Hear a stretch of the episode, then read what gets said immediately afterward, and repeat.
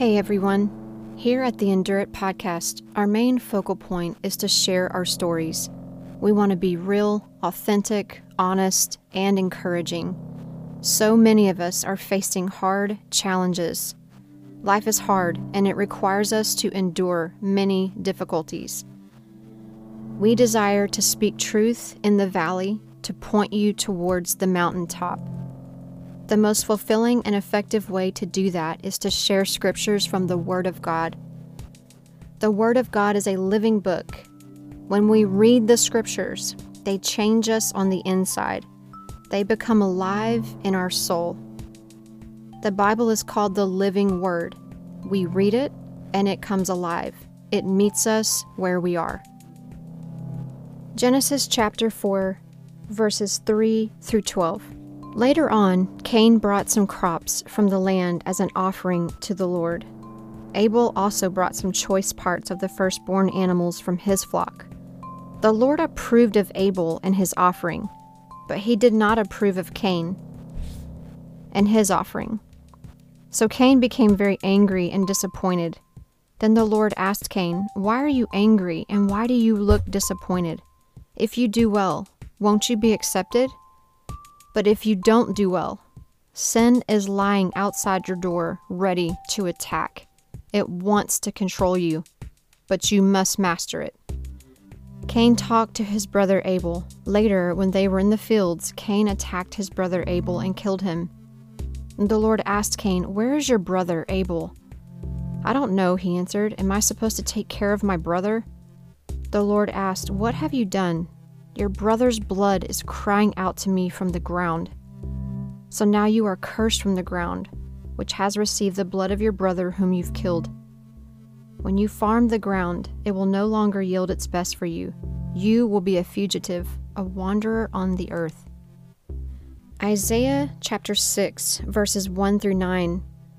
In the year King Uzziah died, I saw the Lord sitting on a high and lofty throne the bottom of his robe filled the temple.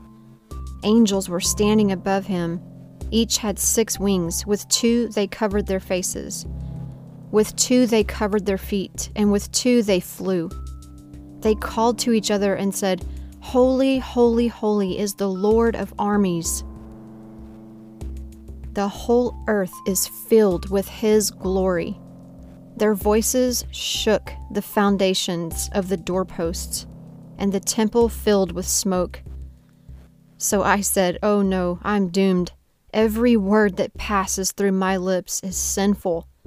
I live among people with sinful lips. I have seen the King, the Lord of armies. Then one of the angels flew to me.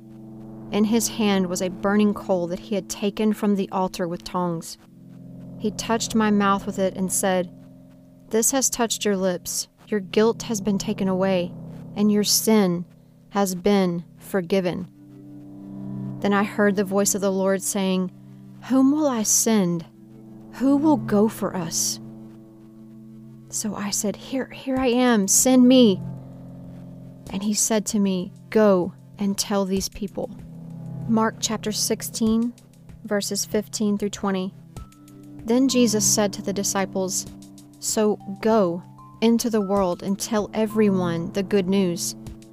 Whoever believes and is baptized will be saved, but whoever does not believe will be condemned.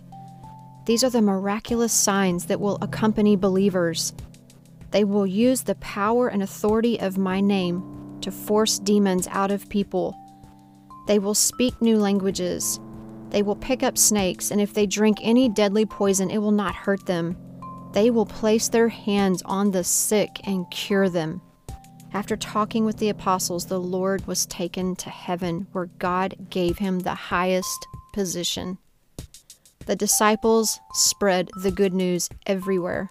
The Lord worked with them. He confirmed his word by the miraculous signs that accompanied it.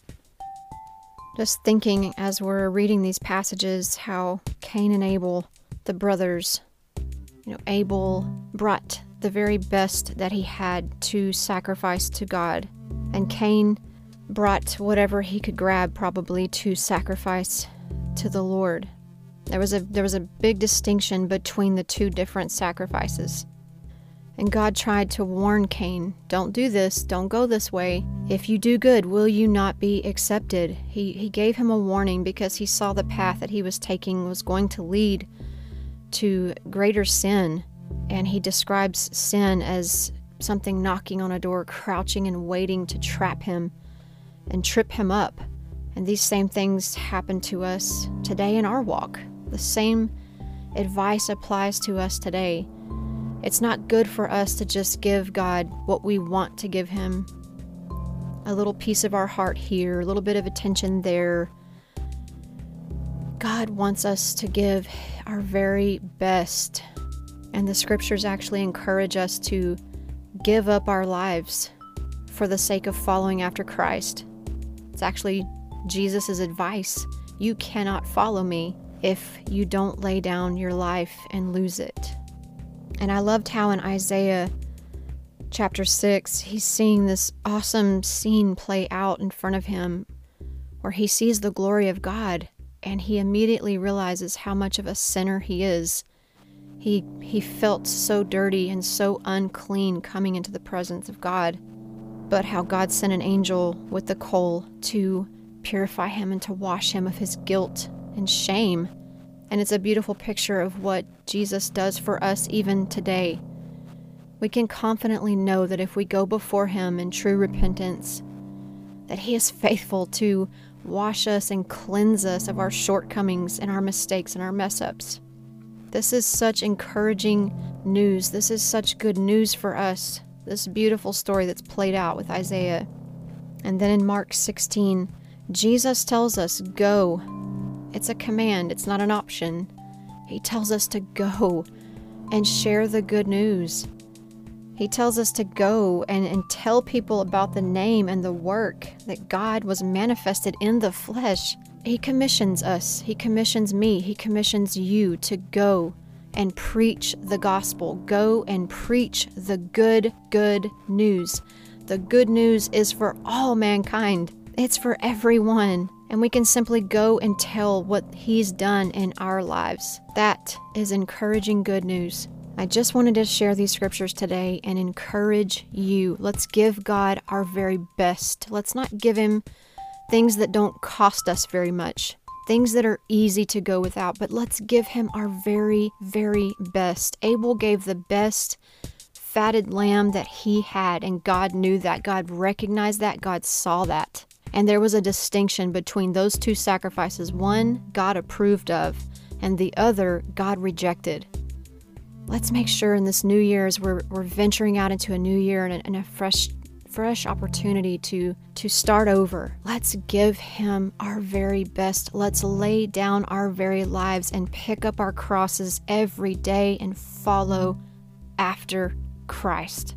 And when Jesus sends out that clarion call, who can I send? Who would go for me? We could raise our hands in, in humble meekness and say, Here I am, God, use me. Here I am, send me, God.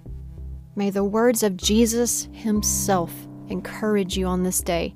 Go and share the good news. Go and preach the gospel. Souls are literally hanging in the balance. When we go and obey his commands, Jesus says he promises us that he will seal the deal by, by sending signs and wonders behind us to confirm his word. It's not our signs and wonders, it's his, it's his glory. But he says, I will send my signs and wonders and miraculous things to prove and show that I am real. My spirit, my power, it is real. And, and you already know my favorite line in the scriptures in Mark 16, it's around verse 18. It says, They will place their hands on the sick and cure them. May we step out in faith and believe Jesus at his words that these things will follow those who say yes to God, who say yes to being a disciple. In the last line of verse 20, he confirmed his word by the miraculous signs that accompanied it.